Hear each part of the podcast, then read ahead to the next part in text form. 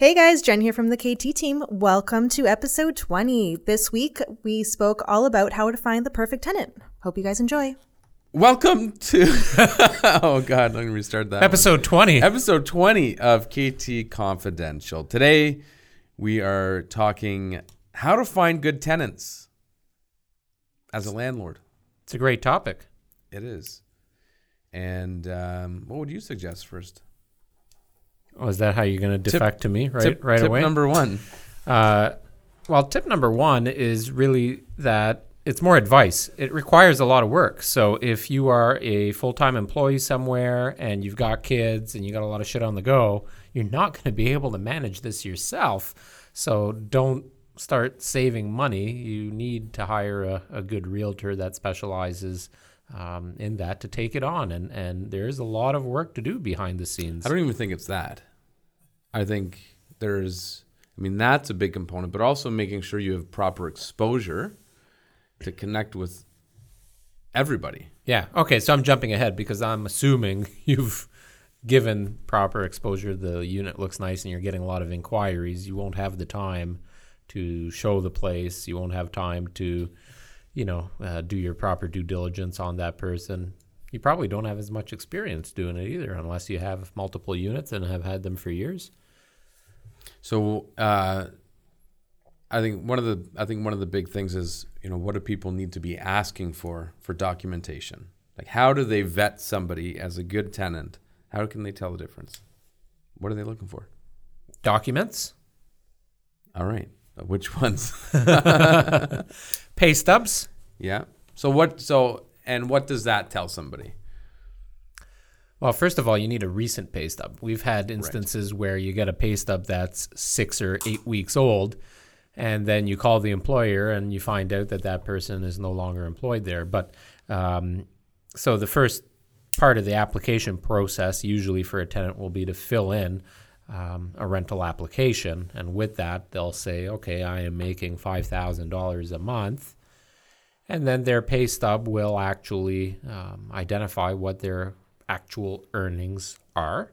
So you got to know that um, to see if it's affordable for them or not. But it'll also state, um, you know, are they currently employed with that organization? We usually ask for a job letter to ensure that person is in fact still employed. And with that job letter, it'll give you a reference contact. So whether it's somebody in the human resources department or that person's manager or whatever. So if you want to pick up the phone and give that person a call just to make sure that that Yeah. person still has employment and that they have a good job. Yeah, absolutely. And I think the pay stubs thing is really important. I think more so um, from an income standpoint, obviously, but also something recent just to verify that they are actively getting paid. Um, I actually I had somebody who submitted an application to lease one of our listings not too long ago, the one on Woodley, and uh, everything looked decent except for the job letter was about seven months old or more. Um, so anyway, so we ended up meeting with these people at the house before deciding on whether or not to go with them, and uh, that in it was really important. Uh, and after that meeting, because my clients, they were actually inclined to give these people the opportunity to lease the property, but I insisted they meet them. And when we met them, their story was all over the place. Uh, they weren't employed by the company that they said they were employed by. They were actually self-employed. Um, so immediately they're lying on their application, which makes you question Red flags right away. hundred percent. Uh, so immediately, I would say I wouldn't even consider them if they're if they're willing to lie like that. Um, then it just says something about their character, and I would stay far, far away. Um, I if- think I think sorry that I think that's a big part of that equation and finding the right tenant is learning about their story and if their story actually checks out with all of those documents. Like somebody can have shit credit or poor credit, but could be going through a difficult time, right? Like somebody in the family died or they lost a Divorce. job, a divorce, they were ill and had health issues. Um, I had a client uh, that we listed their property for, and one of the applicants who ultimately um, really just couldn't afford this particular home. But um, one of the applicants uh, went through um, some cancer treatments and was off work um, and collected a lot less money during that time and had to dip into his savings and depleted most of his savings and had to use credit, then had a lot of outstanding credit. And you know, it's unfortunate circumstance, but sometimes finding out about the story behind it and, and if all that story checks out is also important. And I always say you got to go with your gut feeling too. Um, so meeting uh, prospective tenants is is always a big thing. Absolutely, it's a huge thing. I, we have a client who's trying to uh, get an existing client out of their property, and uh, with them, everything more or less checked out when they brought them in. But the one thing they didn't do, uh, they should have, was meet them. And um, I've since met them because I was helping our client drop off notices and stuff like that. And I guarantee you, if you had have taken that extra step, you would not have had the same problem. Yeah, and we always recommend it. Some people don't want to invest that time in doing that, but Yeah. um, so, in terms of documents, um, we look for the rental application to start the process. Um, we want recent pay stubs, a letter of employment. Sometimes we ask for notices of assessment, especially if it's a self Self-employed. employed person. Um, you know, people provide references, but who's going to provide a bad reference? yeah. Like, am I going to give you the name and number of somebody that's going to talk shit about me or, you know, say something bad about me? No, I'm going to give you the number do of you my. ever call references? I never do. I do because sometimes you can get different stories out of it. You should.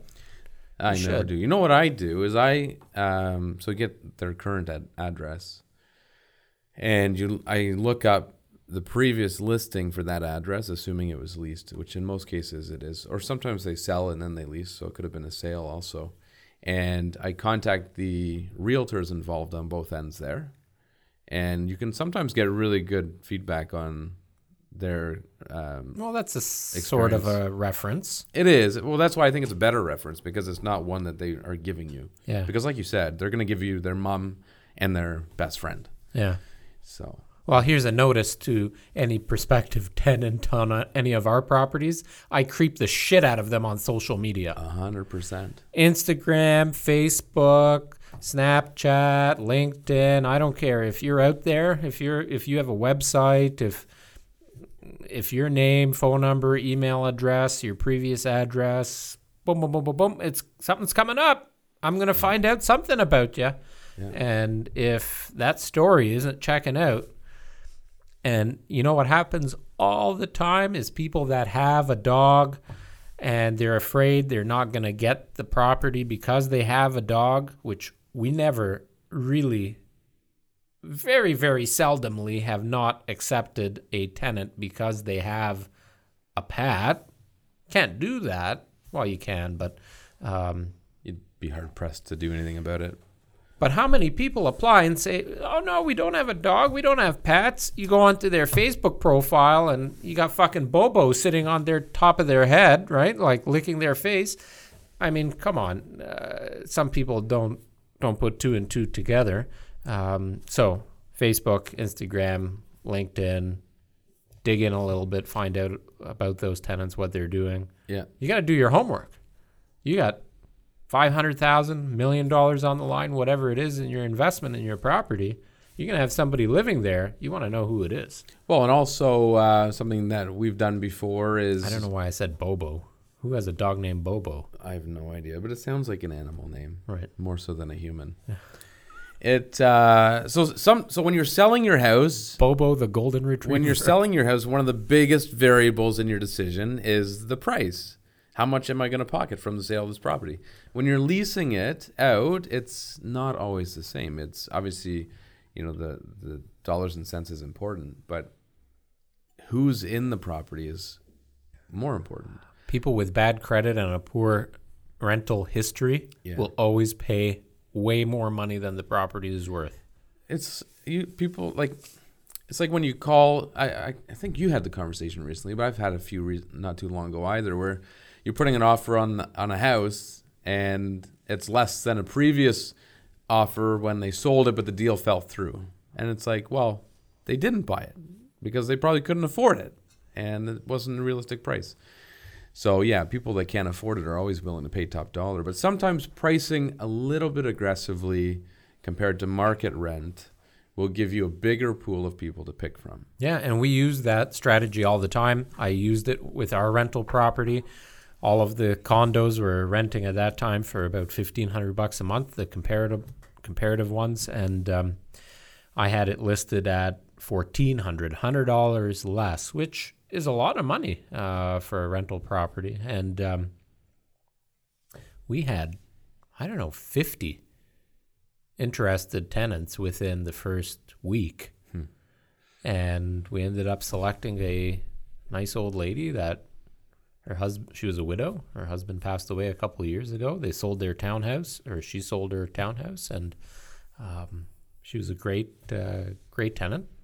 Well, Paid- and similar. paid, paid fourteen fifty a month. Well, as I was going to say, similarly to multiple offers when you're selling, people will come in with a higher amount. especially because most of the GTA, the supply for rental properties is quite low. Yeah. Um, now, credit reports. You want to get a credit report, preferably one with a score. We really like Equifax. I think Equifax, Equifax is the most detailed report I find. Um, I like it. We actually, actually, Ariel or Ariel, Steve, Hello. Steve is working on a lease right now, and he had a tenant or he had a, a realtor submit an application, and she didn't include a credit report, and she was uh, completely against providing it. She's like, "You've got enough information to make a decision." So that's, in my opinion, a red flag too. Why would you be afraid to provide something like Right. that? It just makes no Obviously, sense. hiding something. A hundred percent. So, and it's funny because she provided bank statements, and they're they're checking. They had two checkings accounts. Both were below a thousand dollar balance. So they got no money in their accounts, and you don't want to provide a credit report. Hello. Yeah. Let's choose you as a tenant. Yeah. So it's really important if you want to stand a chance in hell to get approved as a tenant to provide, be completely transparent, and provide as much information as you can. Yeah. And from a landlord's perspective, you need all that information to make an informed decision. That's right. So what what's your opinion on pets in terms of from a landlord's perspective? Would you be inclined to accept people with pets? Well, I I would look at the stats. Okay? 50% of people, I guarantee you either have a dog or a cat. Right. So, if you're not going to accept a dog or a cat, you're immediately eliminating 50% of the population. Yeah. What's wrong with having a dog or a cat in the place? So, what we do, or what we always recommend for our tenants or prospective tenants that we're assisting in finding a property, and I did that with um, the folks that moved in just down the street from us. They had a dog, big dog, and she was scared. She said, "Uh, "We've ha- always had tough time finding a nice rental because we have a big dog." So you know what I made them do is take some photos of the dog, of them playing with the dog, because the mm-hmm. dog is a family member. I would never move somewhere if they didn't allow my dog. Like, what are you going to do with the dog? Shoot the dog? So you take photos of the dog, you take photos of the dog living in the current home. You get a letter from the current landlord saying, yes, they live here. They lived here with the dog. The dog didn't make any damage. Maybe you offer a damage deposit or something. Um, Even visit that house if you can. Yeah. Meet the dog. Maybe you'll like the dog. I don't know. Why would you de- deter uh, a perfectly suitable Well, and I would say people cause more problems than pets. kids? Yeah. Are you kidding? My kids in a week will make more damage in the house than the dog ever will in his whole life. Yeah. The walls, the floors, the drawers. The one thing I can completely see um, is big dogs and hardwood Yeah. is Well, any- a recipe for disaster. Any dogs in hardwood, it might get scratched up. Yeah. So It's that hardwood. that I understand. But if you have laminate or carpet, not such a big deal. Uh, Oh, carpet, depending if it's potty trained. True. I don't know too many dogs that use a potty, but you know what I mean. Yeah, I get it. Um. Anyways, there are legitimate concerns, and it, you know I understand them. But as a tenant, you know there are ways to make your case a little bit more attractive. So that's important. And I wouldn't personally So- recommend lying about it because you're starting off that relationship. We're not talking about tenants foot. today. Come on, let's talk about landlords. So if you were a landlord, Yeah, you have any problem with a dog or a cat? I'd be hesitant. I mean, not in my current house because my floors are shit. They're completely ruined. Because your dog ruined them. because my dog ruined them. But if I had nice, pristine floors, yes, I would be concerned. Now, at the same time, you can't prevent somebody from getting a pet afterwards. So those people, let's just say you have a home with pristine floors and you've rented it to this nice couple that just got married. They both have great jobs. Uh, their credit is amazing. Everything checks out, and you bring them on as a tenant. And three months later, they decide, oh, we're going to wait to have a kid, but we're going to get a Great Dane. Right. So you can't, you can't do anything. do anything. That's right. So it's part of being uh, an investor, part of being a landlord. One thing I think that's important uh, for landlords is not to be an absent landlord and make sure you're involved and go visit the property, maintain open lines of communication. Yeah, make sure in the agreement to lease that it allows you to visit as well. Well, the uh, RTA does. Yes. as long as you give 24 hours notice. I don't even think there's a limit. I'm sure if you abused that right, they would have a case against you. But um, I think that's huge. Go like you're running a business and your customer Yes. is your tenant. So you want your customer to be happy. So do little things like maybe around, you know, every, once or twice a year you come by with furnace filters or batteries for the smoke detectors or you hire somebody to clean the windows once a year, whatever it may be. We have clients that have a rental property here in Milton, and the tenants love the home. They take very good care of it, but they've developed an actual relationship, like a friendship, that the tenants invited the landlords for dinner. Nice. What a better way to check up on your house than if the people are inviting you for dinner, right? Yeah. And that all started off because when they moved in, the landlords brought them a move in gift, like a bottle of wine and some flowers, and welcomed Yeah. them to the home, showed them everything they needed to do with the home. So it's a relationship, right? Like if you have people living in your home, why not build a bit of a relationship? Uh, Yeah, for it'll sure. work out. uh, Yeah, if you respect them, they're going to respect your home. So I think that's really it. You be thorough with your paperwork, credit app, job letter, pay stubs, references, sort of. And meet them. I think that's the biggest one. Meet them. There's a lot of people now renting properties, so the pool of potential tenants is growing, and the pool of investors looking to become landlords or add additional properties to their portfolio is also increasing. So these are questions we're getting every day. What are your thoughts on raising the rent? I know a lot of people that don't because they have great tenants and they feel like it's a. Are you saying raising the rent based on the allowable? Yes. So this year it's 1.8%, I believe. Same as last year. hmm I don't know. So if you have a home renting for a couple thousand bucks, you're going to raise the rent $36 a month. I- you know, it's an extra $400 a year. Is it really going to make a difference if you have a great tenant? Well, I don't. You mean will a tenant balk at it? Is that what you mean, or do you think is it worth it landlord's while to yeah. do it? Yeah. I think it's worth doing Yeah. because It know, eventually catches up, right? Well, Like- three years later, you can't say, "Oh, I haven't done it for three years, so now I'm going to do." Yep. You know, the equivalent of whatever the last three years was permitted. Yep. Um, so I think it's a good idea. And typically I feel like those rate those increases are still below market value, market rent. So Well, it's not even market rent. Expenses as a whole for carrying properties increase. Mortgage rates increase, property taxes, maintenance fees. yeah, well, some of uh, those property you can- managers. some of those things you can increase in addition to the, the basic rent increase. Yeah, you're just talking the rent. Yeah. Um, anyways, I think they should do it. So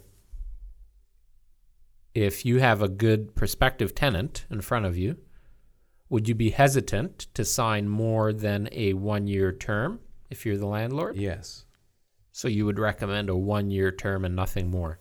correct. Would there be any deviation from that answer? To go with longer? Yes. No. So let's say the property is valued at $2,000 a month and you've got great tenants and they say, we want to sign on for two years and we'll give you $2,050 a month. Would you do it? No. Why? From my understanding, it reads weird in the Residential Tenancies Act, but during that initial term, it's very hard to get somebody out. Yes, you're right. Um, once it's up, you have a little bit more. You're on a month you have a few month. more rights. Yeah, you're on a month to month, um, and you can evict if someone has been late consistently. You can evict them for that. Not just you know, forget missing payments. They're just consistently late. That's reason to evict somebody. But you cannot do it during that initial term. Well, here's what I say when it comes to all of that stuff. And this is why it becomes way more important in doing your proper due diligence before you bring that person into your home. All of the legalities, everything is set to protect tenants. The Residential Tenancies Act does not protect the landlord very much. No, they make you jump through hoops to do anything. So, regardless of what term, what kind of contract, what kind of lease you signed, whatever, as soon as that person is living in your house, if you've got a bad tenant or a professional professional tenant that wants to screw you over, you're going to have problems. Do your due diligence, do your homework. It might be worth just to go there and kick them out and deal with the ramifications of it later, if they take you to court. Like I I, know. I, I, know this one guy. You got some balls saying that on record. I have this one guy, uh, who, his tenants are, I think, six. Hang on, I'm trying to think of how far behind they are. They're like seven or eight months behind. It's like sixteen thousand dollars. So people out there, you know, last time we posted something about tenants, there are a couple people. you guys have given them all their notices to get the fuck out? yeah. Time for the sheriff to come in. Well, that's the next step. So uh, he's uh, he's got an appointment. I think soon, April, mid-April, to Did go. check your watch. I was looking at the date. I was just wondering how close we were. Um, yeah, so he has an appointment to go. Um, I guess they're supposed to go too, and but even from there, then they get notice, and then there's another thirty or sixty day period. Like it's ridiculous how long it takes. Like if somebody's that late and that far behind, you should just be able to kick them the fuck out of the house, change the locks, and move on. Like there's got to be a line. If someone's two three months behind, like draw a line and just say you can kick them out. What do you think about landlords now circumventing the whole Tenancies Act by doing the Airbnb? I wouldn't say they're circumventing. It's just a different business model.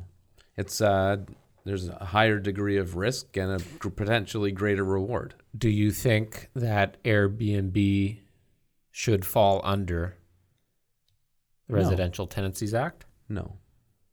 Do you think there's any term? So if Yes. if you rent through Airbnb for a month, should there be any sort of protection? Or if it's an ongoing rental, so three months. Uh, no. I'd say they they qualify. So here, there's a lot of questionable things because I would say it qualifies as a hotel, right? So here's a question for you, kind of related, unrelated. If it's a hotel, which I think it should be classified as because it's a vacation rental, why are they not paying HST? Well, they should be. But they're not. If you go sign up for an Airbnb and it's 100 bucks a night, you're paying 100 bucks a night, a night, not 113. Are you sure? Yeah, Sure, there's no HST collected. 100%. Interesting. Well, 99%. You can check later and confirm if you want, but I'm pretty sure. And uh, and then when they sell I wonder how many people when they sell the house, are actually claiming it on their income tax. Because that, oh, it's a huge. There's tons of tax evasion, I'm sure. And what about now when you sell the house? It's now technically sort of like a commercial property, right? Should the buyer be paying HST on the house because it's a commercial property? If it's considered a hotel, if it's a business, I would say if the property is owned by a company and its main purpose is not a residential property, it's an income property, then yes, you should be paying HST. But only if it's continuing as a business. If you're buying it as your residential property, I don't know. Should you well, be what if six HST? months later you move out and decide to turn it back into one? It's government's problem, bro. Yeah, I guess so. If they don't bother you about it, then don't say anything. But uh, I'm gonna I'll double check that. But I don't think people are paying uh, HST on their Airbnb Check right now. Do you look? There's cleaning fees and Yeah. So there's no tax. There's not even any tax on like the service fees or anything. There must be. Yeah, no, there is for sure. Just doesn't show it. Is that a U.S. property? Hmm. I don't think. But no, there's no HST. Yeah, that's interesting. Yeah. And do people have registered businesses when they're doing it? You know what's happening now a lot is all of this uh, fraud on Kijiji. Yeah. People collecting deposits for rent on properties that they don't moly. own. Is that what you're talking about? There are ads. So what? What's happening is there's a lot of fraud. There are people pulling MLS listings, posting them on Kijiji. Prospective tenants show up to the property, never meet anybody, but they've already submitted a deposit. Or I had somebody that happened to. They called me, and they, it was like that day they showed up and realized they got scammed, and now they were without a house. So they called me about one of our properties or something. So I would be very hesitant to look on Kijiji. And uh, but I mean, it's you'd think it's common sense, like meet with the people. Not so common. Yeah, I don't, I don't know. Kijiji is buyer beware, I guess. Anyway, so there's the tips for prospective landlords vetting prospective tenants. If you have any questions about renting a property or becoming a landlord, send us a message. Thanks so much for listening. Don't forget to check us out on Instagram and follow us wherever you may be listening.